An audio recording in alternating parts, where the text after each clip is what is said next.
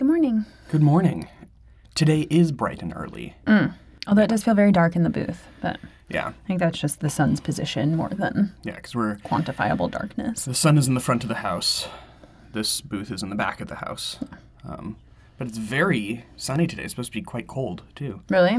I should Like, take a jacket. Well, cold for North Carolina's standards. It's like high of 48 degrees. Yeah, we, we know. I was talking to my parents the other day, and they're and I was like, "Yeah, it actually got cold here." Like, "Oh, really?" I was like, "Yeah, it was like high of 50," and they're like, "Ah, our highs are like in the 20s." So I mean, it's going to be genuinely jarring to go somewhere cold, really cold, genuinely cold again um, after living here. Cause like you just fill whatever space you have, right? Yeah. And so like now 41 does feel really freaking cold to me. Yeah. Um, it's not. I know. I mean, I grew up in Colorado. I get it. Yeah. I will say, though, that humidity swings both ways. Mm. Because I remember when I was living in Seattle, it didn't get nearly as cold as it did in Spokane, but man, did it feel colder. Yeah, Because it I was used to just say wet. Excuse me. I used to say that my soul was cold.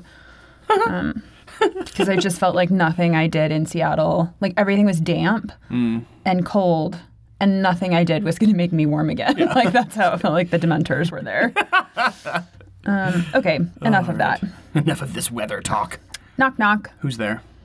Ice cream soda. Ice cream soda who? I scream so da people can hear me.